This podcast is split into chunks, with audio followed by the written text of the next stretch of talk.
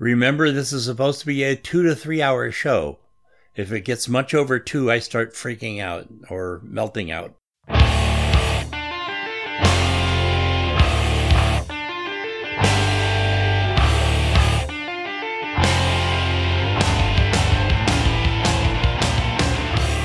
Welcome to Mintcast, the podcast by the Linux Mint community for all users of Linux. From the recently thawed, thawed South, I'm Joe. Lorem ipsum dolorsit amet, Norbert. I had no better idea. From the land of no sail, I'm Moss. From the currently freezing Midwest, I'm Bill. This is episode 379, recorded on Sunday, the 23rd of January. Livestream information is at mintcast.org slash livestream. If you see something that you'd like to hear about, tell us. Send us email at mintcast at mintcast.org, join us live on YouTube, post at the Mintcast subreddit, chat with us on Telegram, Discord, Facebook, or post directly at mintcast.org. First up in the news, Linux Mint Edge is out. PinePhone Pro Explorer Edition can be ordered. GNOME and Plasma have new versions you can test. NVIDIA and Wayland play nicely on Plasma, and we are all mocking Cosmic.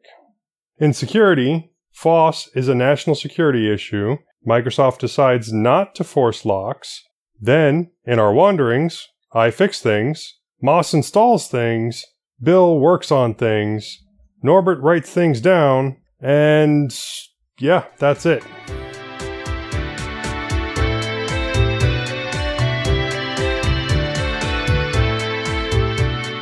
All right, first up in the news Linux Mint's brand new Edge ISO is available to download.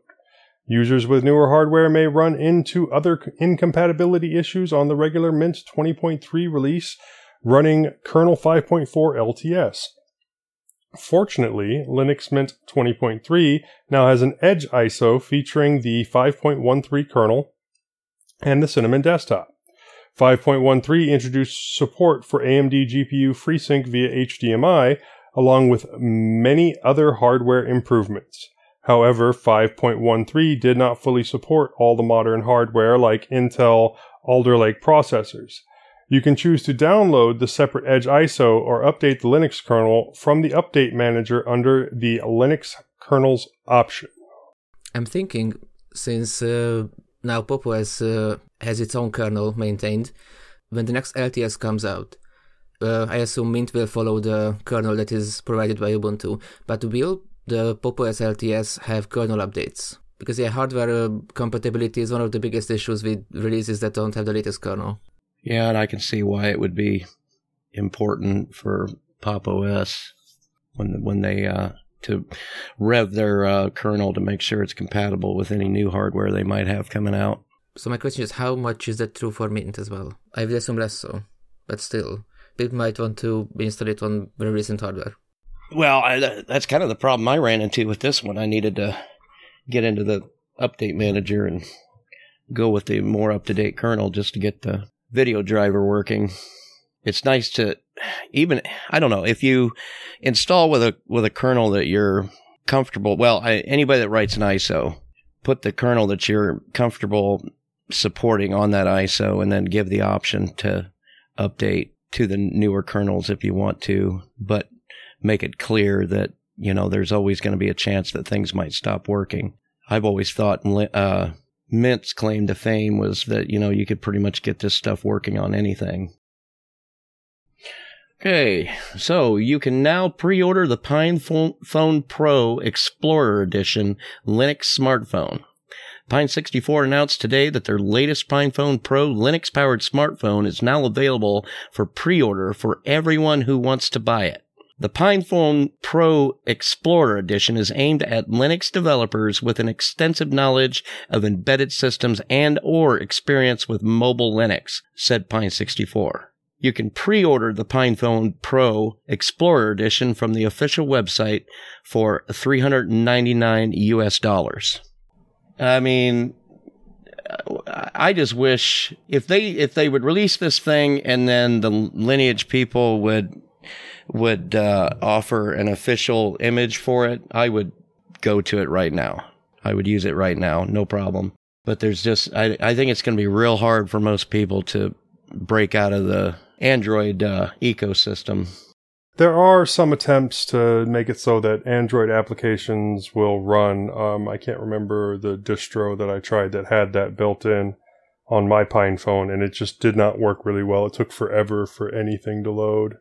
I think it was one of the Phosh ones. Yeah, Manjaro and Phosh. Yeah.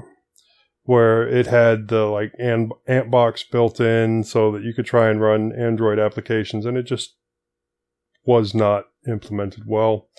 And I, I do need to bust out the Pine phone and try out a couple of more um, distros on it and see how they all work.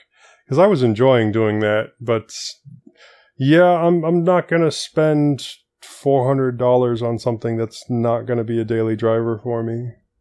Well, can you even make calls and send text messages on that Pine phone? If, if nothing else, you could make Google calls. I don't know. Probably you can. I, I didn't put my SIM card in it. I, I probably should have, but you know, I, I like my Note 10 Plus. Yeah, I've got one of those too. It's one of the most powerful devices in the house. Yeah. Yeah, we haven't heard too many people complaining about the Pine phones. I mean, you did buy them expecting to have to work on them and expecting it to take a while to get there. The, the main problem I see is if they release a phone that will work in two or three years, won't the phone be obsolete by that time? Yeah. Yeah. And what you don't hear about, yeah, you hear about people buying them, but you don't hear about people using them as daily drivers. You hear everybody that buys it and uses it saying it's not ready to be a daily driver yet. Yeah, Graham on Late Night Linux, he had a uh, he was sort of forced into it because he had his phone went out on him on a weekend and he had this pine phone that they were passing around like a peace pipe and uh, he tried to get by with it for a weekend and he just said uh, even with his technical know-how, he was really struggling to have a reliable something or other to even send messages on. So it will be interesting when somebody gets a hold of this, uh, the new one, because it is it is a considerable upgrade hardware wise. Well, it'll be interesting when a major manufacturer decides that um, they don't want to pay the Google tax and actually implements Linux properly on a mobile device.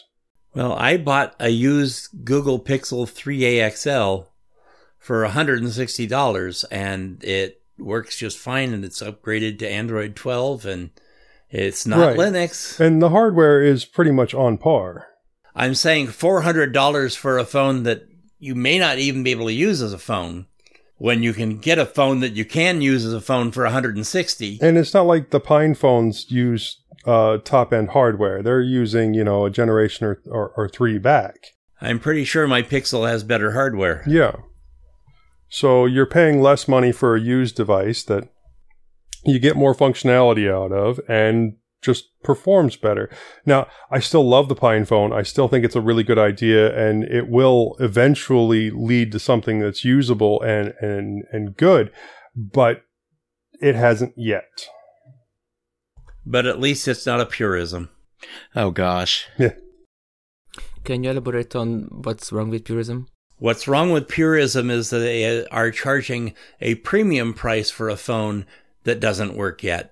But that's just the one that was all manufactured in the US, no? Well, no, the one that's all manufactured in the US is $2,000. The one that isn't all manufactured in the US is $1,200. The problem with purism, I mean, and oh gosh, uh, the problem with purism is all of the grand promises that was made and the the overextending they did in terms of what they promised that thing would be able to do. And it was being the difference between Pine 64 and purism is this. Pine 64 makes this thing and sells it to the community as a community project.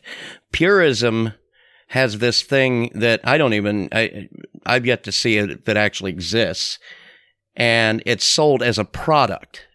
Yeah. I also get the feeling that, you know, um, Pine isn't really trying to make a profit on these devices. They're trying to get them out there to, um, you know, actually make a market. They're literally donating their profits to other open source projects. They make so little on everything they sell. The Purism product is called the Librem 5. Correct. and they are trying to make a profit. But yeah, I mean, it's good to make money, but the market really isn't there yet. So let's move on. Yeah. And that's my cue. GNOME 42 desktop environment is now available for public testing. The biggest changes are around the GTK4 and libadwaita components. Most of the GNOME apps were ported to libadwaita to implement a dark style preference, so these apps will be able to provide both a light and a dark theme. Other important changes are the replacement of the gedit text editor with the more modern GNOME text editor and the replacement of the GNOME terminal with the new GNOME console, which is intended to be a more user-friendly terminal. Other changes include the revamped screenshot utility, an improved GNOME Software Center, lots of Wayland improvements in Mutter, and improved fonts. The final release of GNOME 42 is expected on March 23, 2022. I'm really looking forward to this. Libadwaita will either be a really good or really bad thing in the short term. In the long term, I think it might be a good thing. Am I am I uh, in, properly informed here? With GNOME 42 and libadwaita, if a distribution wanted to properly theme GNOME 42, they would have to drop in replace the entire libadwaita. Is that how that works? I think that will be the case. Okay. So like Ubuntu could just make lib libyaru and things of that nature. But under the hood, that might be a less hacky and, and more clean and in the cleaner solution. I'm not sure. It it won't be as easy, that's for sure. But what the GNOME team wants uh, is to have a platform that so that they can tell developers you can come and develop for our platform because we have the tools to provide a consistent experience for both developers and, and users. Right. The GNOME team wants a system that nobody can use but them. Uh, debatable. it's so GNOME. I don't know. GNOME's got to put a desktop on people that are using this in banks and and big businesses, you know, and Red Hat's got to charge people for this. I can almost understand. I don't necessarily like it. I don't necessarily dislike it, but I can understand why they would need something that is a bit harder to break with, you know, more complicated spaghetti code like you might see in other desktop environments. Not to say that that's the case, but I can, I try to see both, both sides of the argument with GNOME. I was just going to say the the only thing I can almost forgive everything else about GNOME except for the tray icons. Yeah, I mean I can I can almost put up with everything else. We will get back to the tray icons within a couple of new spaces here. But yeah, uh, my understanding is that if distro developers will be able to drop in replace uh, libadwaita and properly theme things, that it's not that big of a deal. The problem seems to be that they, they won't be able to use the, their current uh, CSS based themes. But if they are able to recreate that uh, in a library, then it should work. It's just forcing them to do it right. Well, it's sort of going back to how theming worked before. They were essentially CSS sheets, I, I assume. But at least the uh, applications that use libadwaita are using a new revamped version of the Adwaita theme. So not the one that was previously there, that had some weird I don't know, at least for me, the the gradients didn't look right in the previous Adwaita. That's why I started using Yaru, which doesn't have as noticeable of a gradient at the, at the top bar. But the new Adwaita seems to be uh, seems to be more discreet. Also realized that Adwaita literally means the only one or the one. So even its name was a foreshadowing for this change. Oh, nobody noticed. I think I literally read that written somewhere. Yeah, I think I, I when when you install the theme, I think it says the only one somewhere. I can't remember where I've seen that, but when you when you said that, I thought, yeah, I've seen that somewhere. Plasma 5.24 introduces the long anticipated support for fingerprint readers to unlock the screen, as well as to authenticate in apps, as well as to authenticate with sudo on the command line. Another interesting feature is a brand new overview effect that lets users control their virtual workspaces and find search results from KRunner all in one place. The new overview effect can be toggled with a Super W keyboard shortcut. The Plasma Wayland session continues to receive improvements in KDE Plasma 5.24, which introduces support for colors greater than 8 bit, a new drawing tablet page in system settings, and the concept of the primary monitor. It also looks like the Qt Quick based effect in Plasma 5.24 will work better on NVIDIA GPUs, and Plasma will now shut down faster than before. Could you not set the primary display before in Plasma? I'm not sure. Um, I only ever used Wayland on like tablets and stuff, so. So recently there was the 50 minute bug uh, project uh, announced by one of the Plasma devs, which aims to fix uh, problems that average user might encounter within 50 minutes of using the desktop. And I think one of the things he mentioned, I think it was an interview on Destination Linux, and one of the things he mentioned is that uh, Plasma doesn't really handle multiple displays well right now, more specifically when you uh, attach and detach uh, displays. Yeah, I've got Plasma, but it's on a laptop. That seems to work just fine. And I was getting on with Wayland too, just fine until I started. Well, that week I had to use OBS, and that kind of that kind of forced me to move back to X. I also realized that people keep uh, saying that Plasma needs to simplify the settings app and have less menu entries in the settings, and now they added yet another one. I I I think that criticism is always going to exist. I guess that's fine, but Plasma just is for the person that wants to have that sort of granulated control over their system. Yes, but it could be both accessible for the average user and usable for a power user. What I think Plasma needs is two modes in their settings, so you can toggle between a simple and an advanced mode. I suppose there is room for that. I would argue it's still better than the Windows system where you've got this new, even on Windows 11, you've got the new settings menu where you can almost do everything with, and yet you still have the old legacy control panel. They overlap there. When they come out with something new, they hold on to the old thing. Eris, I hope I said that right, said Plasma is if you take a window manager flexibility and give it all the options of a GUI. Yeah, I can I can see the logic in that. Again, it's just I, I think I think die-hard Plasma users use it because they can literally take it and do whatever they want with it.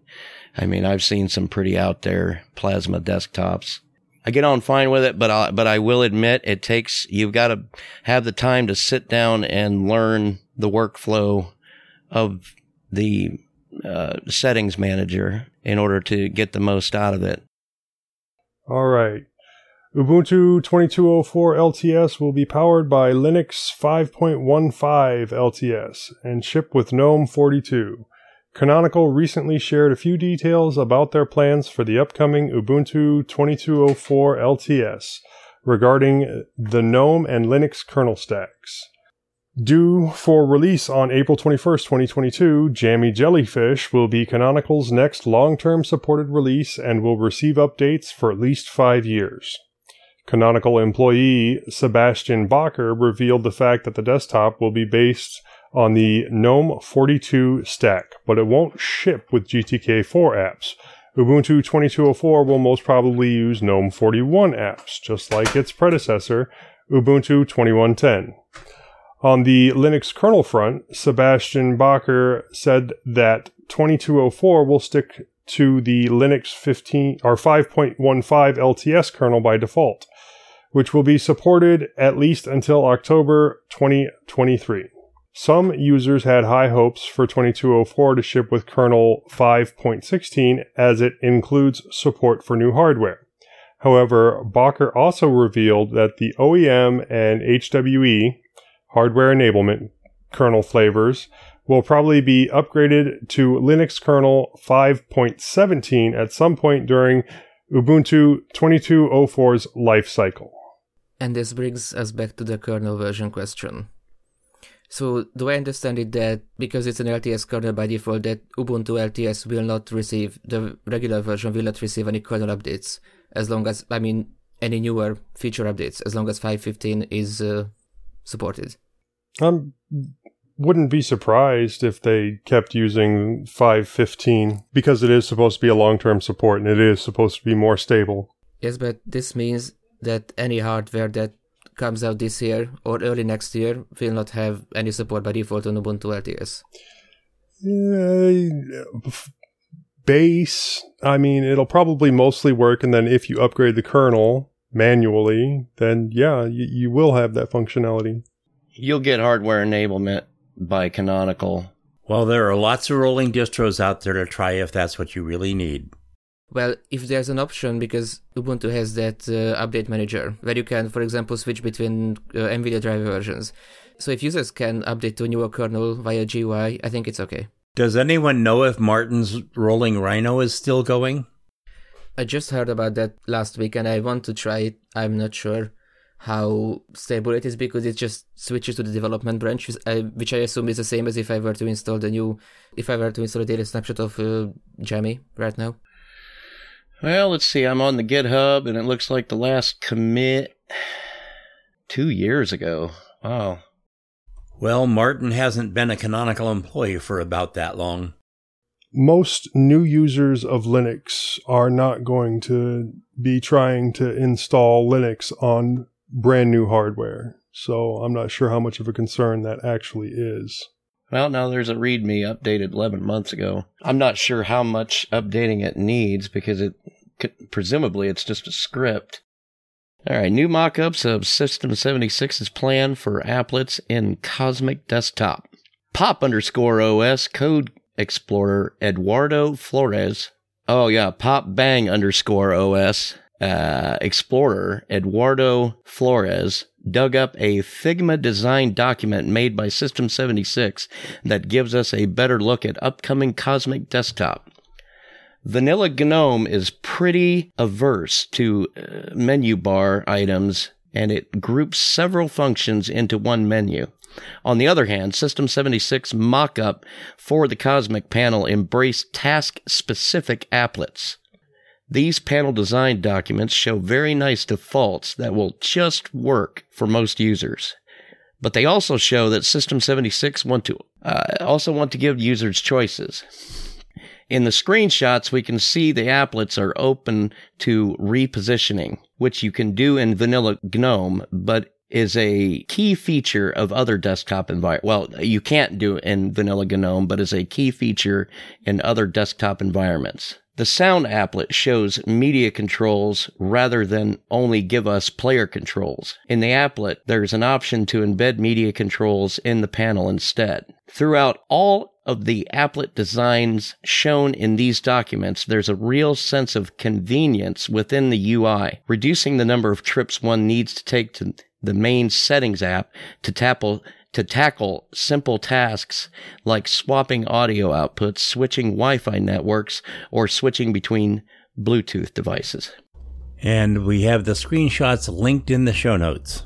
And they look interesting. They look basically like how Cosmic looks currently on pop. And I assume this is this could also be because it's a work in progress, uh, because it still has the workspaces and application buttons at the top left and the calendar in the middle. But at the right, it has a bunch of little icons and options and everything. This makes me want to have these uh, tray icons more in GNOME as well. And it certainly looks more coherent and well and better implemented than you can, than what you can get with any extension on GNOME itself. I I want to get behind the GNOME people, but the tray icons is just something I really, I honestly, I wish one of them, I could talk to one of them and have them give me an argument against having the tray icons other than, well, it's just too hard to do or the, the code is complicated. Uh, you know, you install, you, you install flagship GNOME distributions like Fedora and Red Hat, and they've got these extensions installed and running. So what, honestly, and on the other hand, if you're going to make it something that has to be an extension, make the instant, the extension ecosystem a little bit more fluid and uh, less of a hack. There have been multiple unofficial projects where people would create a front end for the GNOME extensions where you can not only manage them but install them and search for them which is what the GNOME extensions app should be. We also need to keep in mind that the new Cosmic Desktop is going to be written in Rust. So I tried to think about why, what the reason could be for GNOME not having tray icons, and maybe just they want to have the panel look super clear with only the absolute necessary stuff. Which I mean, I would argue that tray icons are a necessary element, but maybe they want to make it more symmetric because on the left, the size of the activities button and on the right, the size of those buttons, that open the settings drop down menu is about the same. But if you open any application, then it won't be symmetric because you will have an extra. You will have the name of the application on the left. So I think the most likely reason they don't want to have three icons is that every application that would that would have a tray icon would have its own icon and they don't want uh, the look and feel of the panel to be inconsistent because currently there are only plain white icons which is sort of understandable but they could have just another drop down specifically for tray icons or they could implement it in the already existing settings drop down menu yeah i don't mind them being hidden i just want them to be there you know Next up, we have our security update.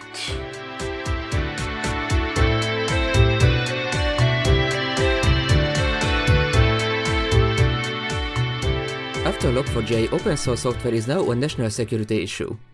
A meeting at the White House on Thursday saw executives from some of the tech sector's biggest companies meet with administration officials to discuss the need for better security in the open source community. The list of attendees include big names like Google, Facebook, Microsoft, Amazon, Oracle, and Apple, among others. It's not hard to see why the White House has convened its meeting right now. There's clearly room for improvement, and thankfully, attendees of the recent White House meeting seem fairly amenable to it. At the meeting, White House National Security Advisor Jake Sullivan apparently called open source software a key national security issue. Similarly, Google's President of Global Affairs and Chief Legal Officer Kent Walker published a statement to the company blog arguing that he wanted to see better support for the open source community. For too long, the software community has taken comfort in the assumption that open source software is generally secure due to its transparency and assumption that many eyes were watching to detect and resolve problems, said Walker. But in fact, while some projects do have many eyes on them, others have few or none at all. In his statement, Walker further suggests increased public and private support for open source projects, the establishment of security and testing baselines, and the development of a rubric for identifying critical projects, the kind that gets a lot of use. Um, I actually had a discussion on this topic um, Friday night on um, the Linux Lugcast, and um, an interesting point was brought up. Uh, you have like single points of failure here, and you have one person, as was the instance with Log4j. You have one person running that, and then you have all this. Uh, uh, flack that they're getting because something happened with Log4j and it wasn't secure. It was a one man show that he was basically doing in his free time and not really getting paid for. And you have these major corporations making millions and billions of dollars that aren't donating back. So I, am hoping this is what they're talking about by, you know, talking about supporting open source and, um, uh, what is it? Increased public and private support for open source po- projects. So yeah, if you get more support and you get more money going towards these projects and you're paying these developers, they can actually dedicate more time or you know, have more people working on these uh, critical aspects. And yeah, log4j was something relatively small, and any type of logging is important. But um, so I'm not going to say it's unimportant. But then it ended up in everything, and then an exploit comes up for it, and everything is impacted because it's literally everywhere. So you, you can't really complain and blame the developer if you're not going to support them. The weird thing about Log4j is that, if I understand correctly, any logging tool is supposed to be able to read the state and output of a program and then log it. But Log4j also had uh, privileges to execute commands. Just arbitrary code right there from the log for some reason. Or they put it in for some type of testing purpose and then didn't remove it, or they used uh, code snippets from something else that did need that functionality. And yeah, that type of thing happens when you're a one man band. I think HTTPS is also developed by a single person. Considering how widely used that is, that guy needs a lot of support, and basically it needs to be his only focus if he's going to be the only guy working on it, which means yeah. we need to pay him that way. Was Log4j really the only major catalyst for this White House meeting, or were there other? No, it wasn't.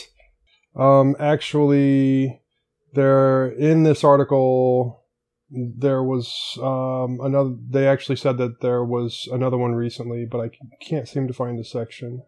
But there there are others that have had similar issues. There's hundreds. This is nothing new. I mean, th- there's nothing unique about Log4j. Log4j just brought it a little bit more into the mainstream because everybody's phones is running Java, and it's a little it's a little harder to uh, turn it into a story about esoteric hardware or software when everybody and, and their brother is carrying this vulnerability literally in their pocket, you know. And but it brings to light.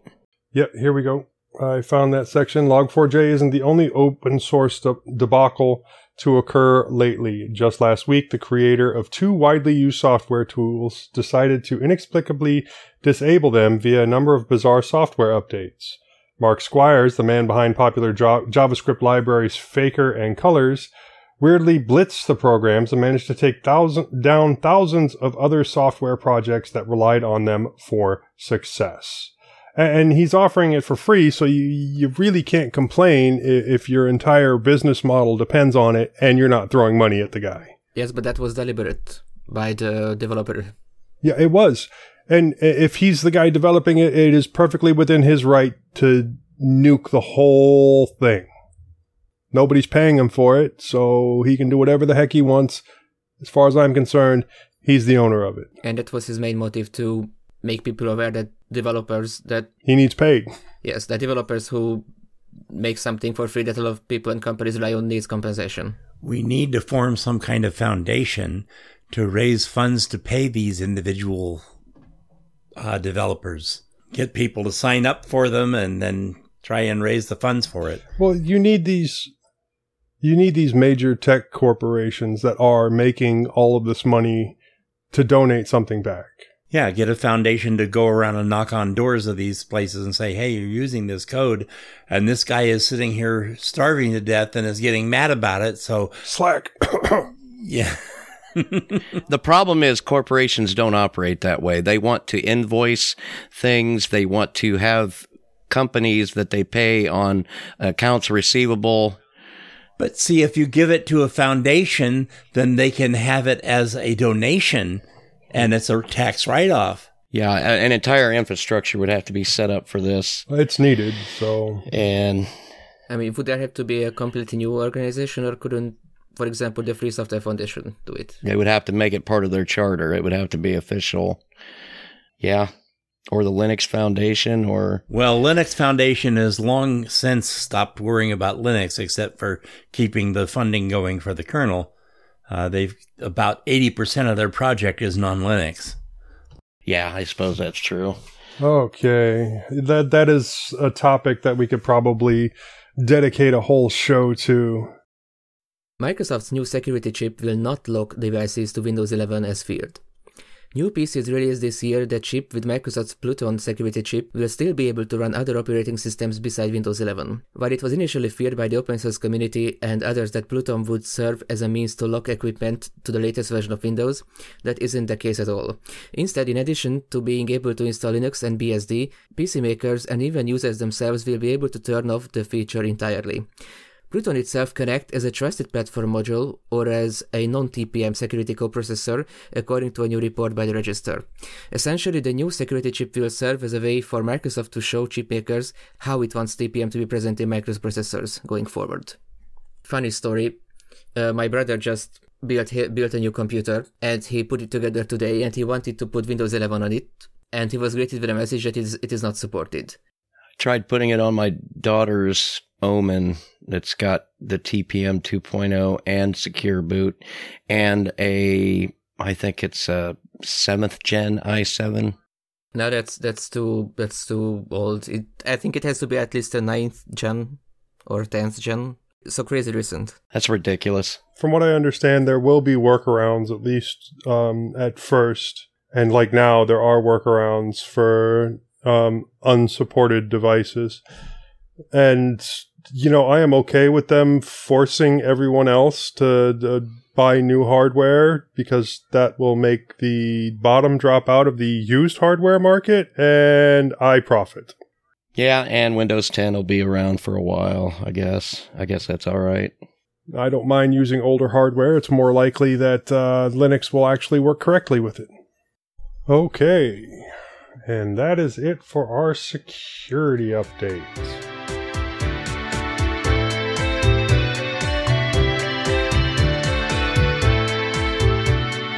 Off to the bi weekly wanderings. And first up, I serviced all the bikes in my backyard, getting all of them moving, although at least one of them could use new bearings in the back, but I don't have the experience to do that yet. Then I suffered because Texas got cold again. Stop doing that. Um, I, I updated the BIOS on my computer, and it's not really because I had a problem or anything, but because I'm thinking of upgrading my CPU. There were some security updates involved as well, so it was good to do. But um, for a while there, I was having problems restarting my computer where it would say failure to init. I'm not sure why, and it, and it's not happening every time. Um, it might actually be because my power supply is super old and I need to replace it. Um, but it does seem to be working with the new kernel now, and if I want to upgrade the CPU, I can. Um, several people are sending me care packages of fun things to work on. Uh, my my stepmother is sending me two laptops. Uh, one of them's a 17 inch. I'm not sure about the other one. Bill was sending me a laptop. We'll get to that in just a second. Um, Moss is sending me headphones and various electronics, and Josh also sent me a pair of headphones. Which Josh? Um, I got the head uh, Thacker, Josh Thacker. I got the headphones from Josh. A real nice pair of Superlux HD 681s. I'm actually using them right now. If you're you know watching on the YouTubes. Um, they had a bad 3.5 millimeter jack. Was definitely not difficult to fix. Um, i was able to get that replaced but i'm all out of like male jacks. So i'm using a female jack and a male to male adapter to get it working right now and it, it, it, works really well. Um, I was like I said, I was able to get that replaced, and I also switched over to the Brainwavz ear pads that Josh sent along with them. And um, I need to get out my desktop amp and see how they sound when they're getting pushed, because if I remember right, these are like 32 ohm um, drivers inside them. And thank you, Josh. Um, I also got a package from Bill but there was a small problem. Um, Bill was sending me a 17 inch laptop, but what showed up was a very nice Bluetooth enabled turntable. Um, Amazon tells me that this is a, a $270 device. Um, we have informed the shipping company right away and we're waiting to see what they do um, and don't know if I'll need to return that turntable or not, or if the shipping company will straighten things out with the laptop. I have no use for a turntable other than to either sell it or give it away as a gift, but it is a, a really, really nice turntable. Well, I have a use for it, but I probably couldn't afford much on it. So I took the laptop to, uh, well, I'm not going to name names here, but it starts with a U and rhymes with UPS, and uh, they they didn't like the box I put it in, so they slid it into this sleeve sort of thing. That's that's kind of like I mean it's made for shipping laptops. They uh, wrapped it up. They printed the label. They gleefully took my fifty dollars and uh, carried the laptop and the label to the back what happened after that is anyone's get well, I suppose you can put two and two together and figure out that they got the labels probably mixed up with whoever was sending a rather nice looking uh, modern turntable to somebody. We're hoping that whoever was expecting to receive the laptop or wh- whoever was expecting to receive the turntable and instead receive the laptop that they go and take it and are like, what the heck, and, man? Yeah. Fix this. Because, oh, what a nightmare. Yeah. What has Brown done for you lately? Well, there you go, right there. If they say that they can't get the laptop, I'll, I'll end up putting this up on the market and probably try to get 200 bucks out of it and try and buy a laptop. Watching the crypto market crash has been fun. Um, I, I have followed my own advice and I have not put in more money than I could afford to lose. And as soon as I put it in, I consider that money to be gone anyway. Um, still, watching the numbers get cut in half has been crazy. Um, if I had the liquidity right now, I would put more money in, but I don't know if the market is done crashing. Um, with everyone realizing that Bitcoin is using as much electricity as it does, equivalent to a small country, it is becoming less and less profitable and more regulated. This most recent crash is attributed to the inflation of the dollar and more so to the potential ban in Russia due to energy consumption. That being said, new ways of working around the energy problems are in the works with the Ethereum 2 blockchain, uh, for which I do have high hopes. Crypto is not going anywhere. But it is still very early days, and who knows what the landscape will be in the future. Um, even the US government is looking into using a government backed digital currency, which, yeah, that seems like the obvious way for them to go instead of, you know, printing out bills. They create a digital currency and use the blockchain to, to track it. And that would also allow them to more correctly tax people for their income and output, as it were. Um, now, um, a couple of things I didn't add into the notes here. Um, my my grandma recently got a virus on her computer, and it's got this number to call. And um, now I'm not in Florida to take a look at it and fix it, and so this has been kind of a major issue. And um, I can't tell if it's just a fake CryptoLocker virus or if it's an actual CryptoLocker virus and all her stuff is locked up. And um, even your your low end viruses, if you don't have the virus protection already on there, they're pretty good at preventing you from installing them. And I don't know anyone in that area that is good enough to run a live disk and get rid of it that way. So, um, what I've advised them to do is pull the hard drive from um, my my late grandfather's computer and put that into grandma's computer if she knows the passwords, and then she'll be up and running again in no time. Otherwise, it's time to do a reinstall, and I can talk them through the reinstall, but that's it. What's up, Bill? I'm talking to my kids that think this is a great time to come down and put groceries away. You, you saw everybody rushing through here a few minutes ago. So, yeah, same thing. I thought you were waving at me, though. Oh, no, no. So, yeah, there's not a whole lot I can do to help her from 800 miles away, and I'm not going to drive out there just to fix her computer. And she does have a laptop she can use in the meantime. Yeah, it's running Windows. But if I were there to fix it, I would try running a, a live disk that um, allows for scanning and removing of viruses. Because uh, trying to do it while the system is running can be extremely difficult in Windows if the um, virus has any type of built-in thing that prevents you from installing a antivirus. And yeah, that's mostly what I've been up to lately. Moss, how about you? Well, I have been typing.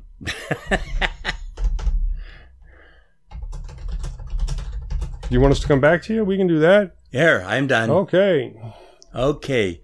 I just installed another 8 gigabytes of RAM in my T560.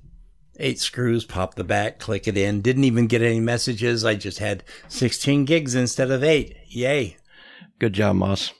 We had a lot of fun, me, Josh Hawk, Tony, and Dale, doing Distro Hoppers Digest once again, our 29th episode since starting it on April 2019. It even ran over an hour, which is a rare occurrence. I think having four co-hosts kind of makes it run a little longer. I'm still current and weekly on Full Circle Weekly News, which I took over from Leo.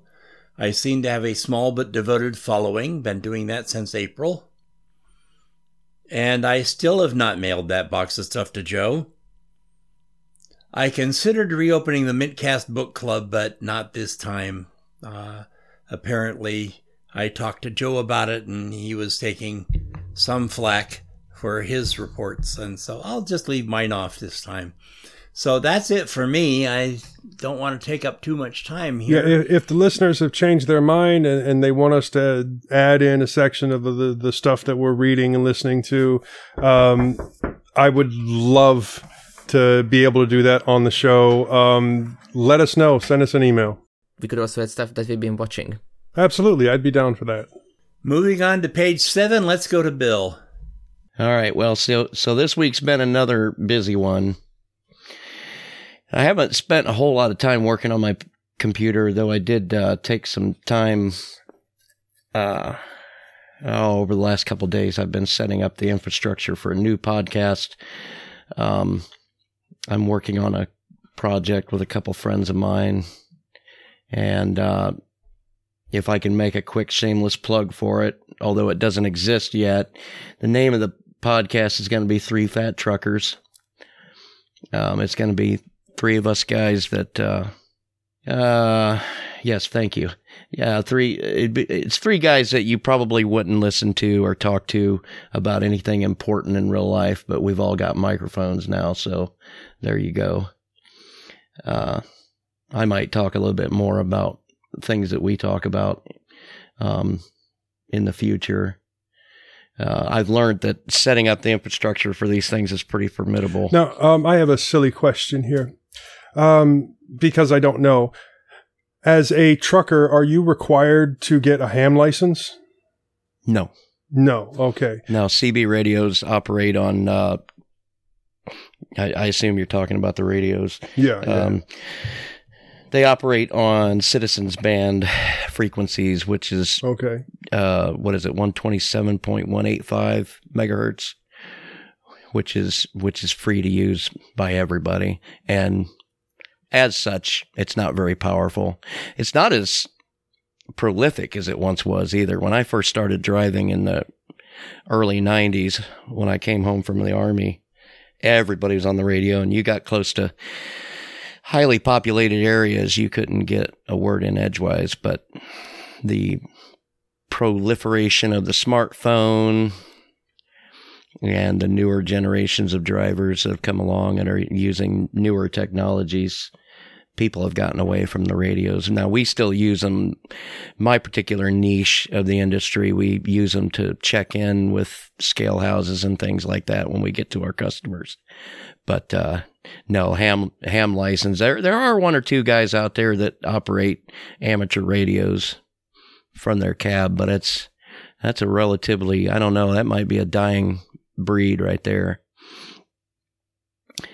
Um, as I was saying, uh, yeah, with between the setting up uh, the YouTube page, I think we're just going to do a simple thing where we ret- we record something on YouTube and then may- maybe just get the audio from that and just post it on archive.org and do a RSS feed and and all that just to keep it simple at first. I, I my You, you should definitely do the process and then bring that building of the process here onto the show and, and talk about doing it from scratch and making your own podcast. A lot of people are interested in that and would love to hear about it.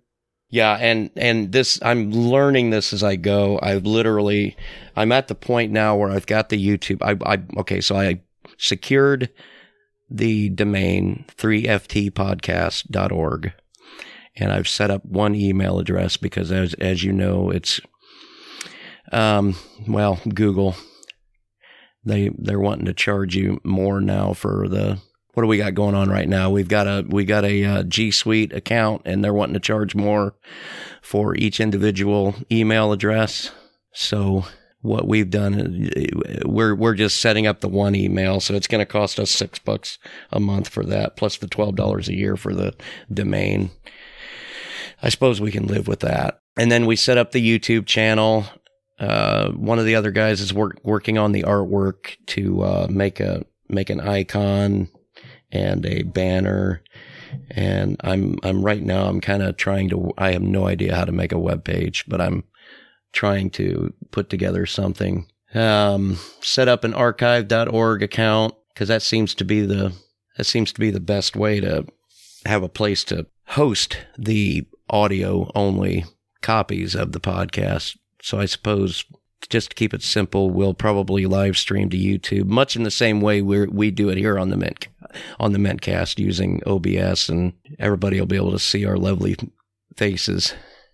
And then maybe just use something that, like YouTube DL to get the audio from YouTube, and then put that on archive.org, and then that is pretty much where I'm at right now. I've still got to set up the the however it's done from there to get it out in the world, searchable and downloadable and scrapable by podcast catchers. That's where I'm at in the learning process. But we've got the YouTube, we got the archive, we've got the Google Docs and the Google Drive and FeedBurner? FeedBurner. Now, what does that do? Does that generate the RSS feed? I think so. Okay. Uh, I don't. Yeah, we. I know we've got a FeedBurner on distro hoppers. Tony is in charge of that, so I don't really know what it is, but I know we've got it, and I know it's part of our process.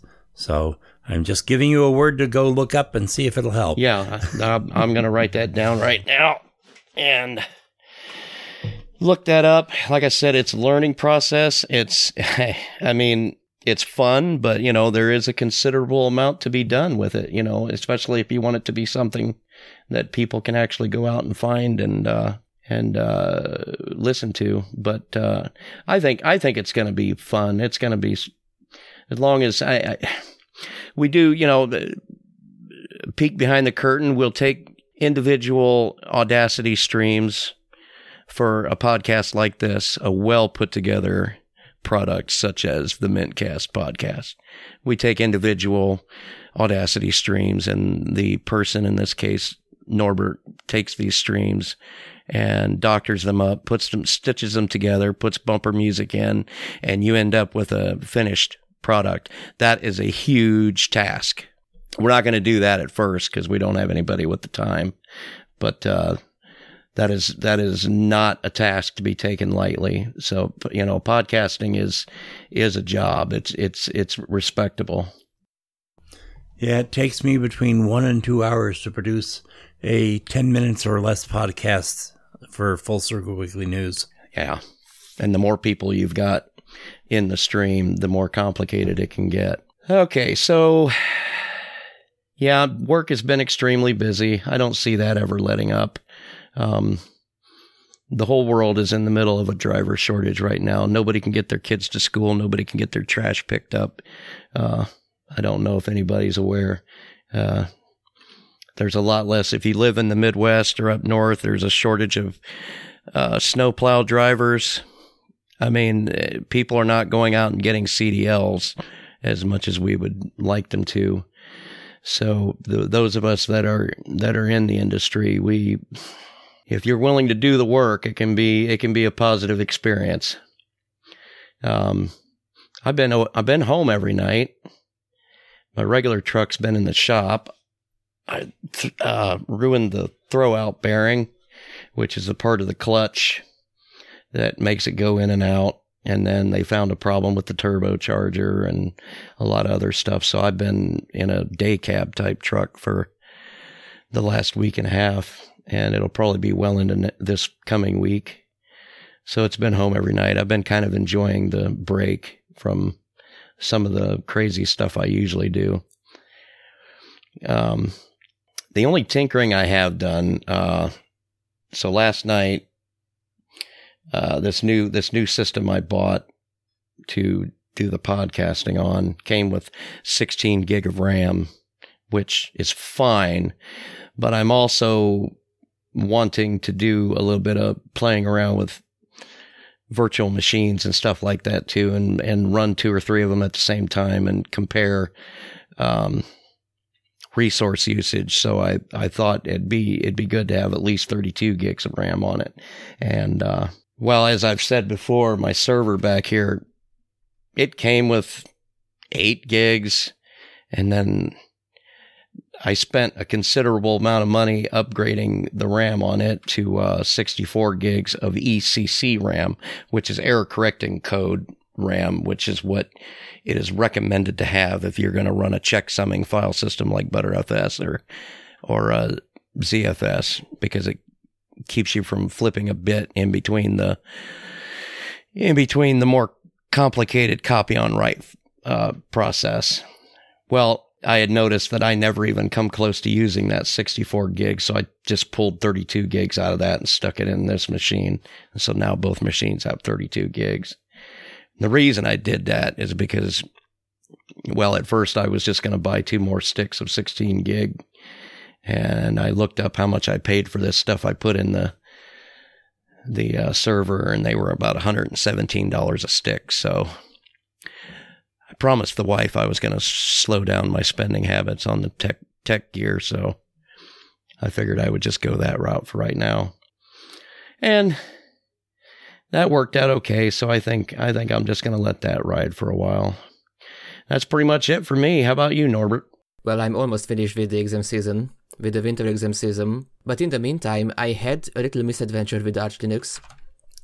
So I heard it multiple times that with Arch you are supposed to keep up with the blog posts on the on the Arch website, and sometimes they might tell you that you need to do some manual intervention when updating your system. So recently, people noticed that updating their system resulted in freeing up around 300 megabytes of space. That's because the Linux firmware package was split up into multiple packages to not have to install as many unnecessary firmware by default for every for every system. And I looked at the blog post which says the Linux firmware package now implements kernel firmware compression. Linux kernel from 5.3 on support loading from xzcompress firmware. Config underscore fw underscore loader underscore compress kernel option must be enabled. So I reading that, I thought, okay, I just have to manually add a kernel parameter to my bootloader entry, and I should be good to go. But the thing is that all of this config fw compress is in all caps, so I was a bit confused. So I went to so I went to the Arch Linux Telegram channel, and it turns out it's not a kernel parameter for the bootloader; it's a kernel flag for compilation which means I didn't really have to do anything as long as I just installed the kernel from the official repositories. So I ju- so I could just simply do the update and it took care of everything. So my issue was that I misunderstood the, the blog post. And my complaint with that is I think it was because it wasn't worded as well as it could have. Because it says a kernel option must be enabled. And as someone who has never compiled a kernel, at least for a system that I was actually using, I'm not very familiar with, with compile flags and I assume by kernel option they mean a kernel parameter in the bootloader. And I'm not sure if other Arch users mistook it for a kernel parameter as well, but yeah, the blog post could have been better worded to avoid such confusion, which at least I know I had. And then I did the update, it freed up 300 megabytes, and my system became a little lighter. Admittedly, in my case, running Arch, reading that blog post page has been a uh, an after measure more than something that I do before I run the update. Probably because I, I've had so good of luck for 10 years now of it not breaking down. It usually I've maybe in 10 years I've had four time, four cases where I've had to something went wrong and I had to go back to that blog page and it said, "Yeah, this this update requires manual intervention." And I was able to go back and fix it after the fact. But yeah, I've not always been the proper Arch user that reads that. There is, uh, there used to be a, a project out there called Pacmatic that would source that, that blog page.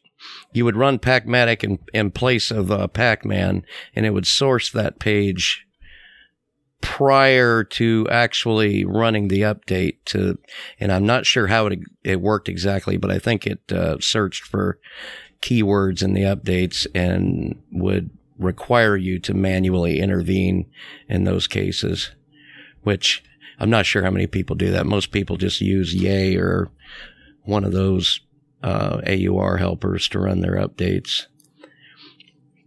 I don't know. I've got another problem on mine. I've got an update where it's wanting to import a PGP key and then it's saying that it can't connect remotely and then it borks the whole upgrade. So I don't know. I'm almost to the point where I don't have time for it anymore. There is still a package that prevents you from updating until you read the blog post. So it fetches a blog post for you. It looks for new uh, unread posts, but I don't know what it's called. Yeah, Pacmatic used to do that. I don't know. I found it informant. It's informant in the AUR. Oh, okay. But when I installed it, it uh, marked by default every single blog post from the past one or one year or so, maybe two years, which I had to go through and all mark as read. But after that, it, it works. I'm not sure if it because the AUR helpers are essentially on top of pacman. I assume if you use those, it would still work. Okay, and moving on to our announcements.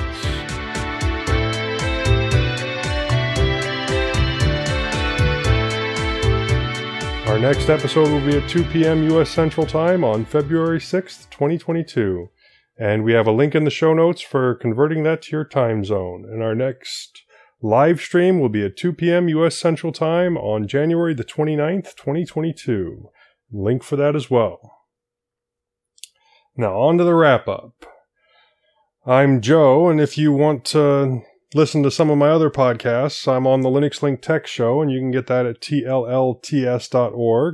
I'm on the Linux Lugcast, which is at linuxlugcast.com. You can find me on MeWe.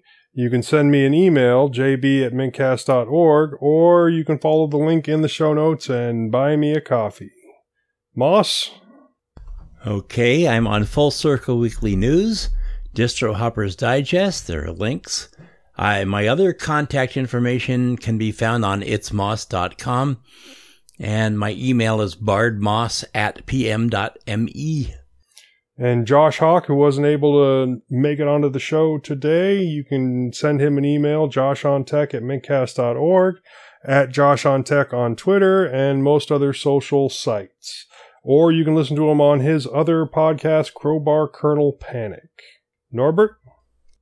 You can send me an email at norbert at mintcast.org. And then there's the other, other, other, other Josh. Um, you can send him emails, jt at mintcast.org, Josh Thacker on Discord, and at metal underscore foss on Twitter. Nishant was also not able to make the show today. You can send him emails, nishant at mintcast.org. Recon Ghost on Instagram, Recon Ghost at GitHub, Ghost.recon on Discord, Maverick00783 at Steam. Bill, how about you? Well, for the time being, uh, you can email me at bill at mintcast.org. I'm bill underscore h on Discord. Uh, at WC Houser3 on Twitter, and I'm even WC Houser3 on that there Facebook. Okay, before we leave, we want to make sure to acknowledge some of the people who make Mintcast possible.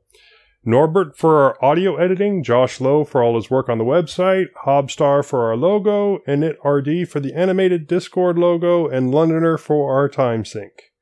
Bytemark Hosting for hosting mintcast.org and our backup Mumble server. Archive.org for hosting our audio files.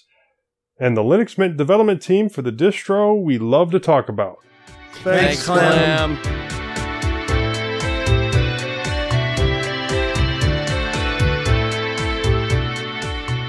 This has been another episode of the Mintcast podcast. The show notes for this episode are at mintcast.org. You can send us email at mintcast at mintcast.org. You can find more information about Linux Mint at www.linuxmint.com. You can follow both Mintcast and Linux Mint on Twitter at Mintcast and at Linux underscore Mint. Thanks to Mark Blasco at podcastthemes.com for our theme music, and thanks for listening to this episode of the Mintcast.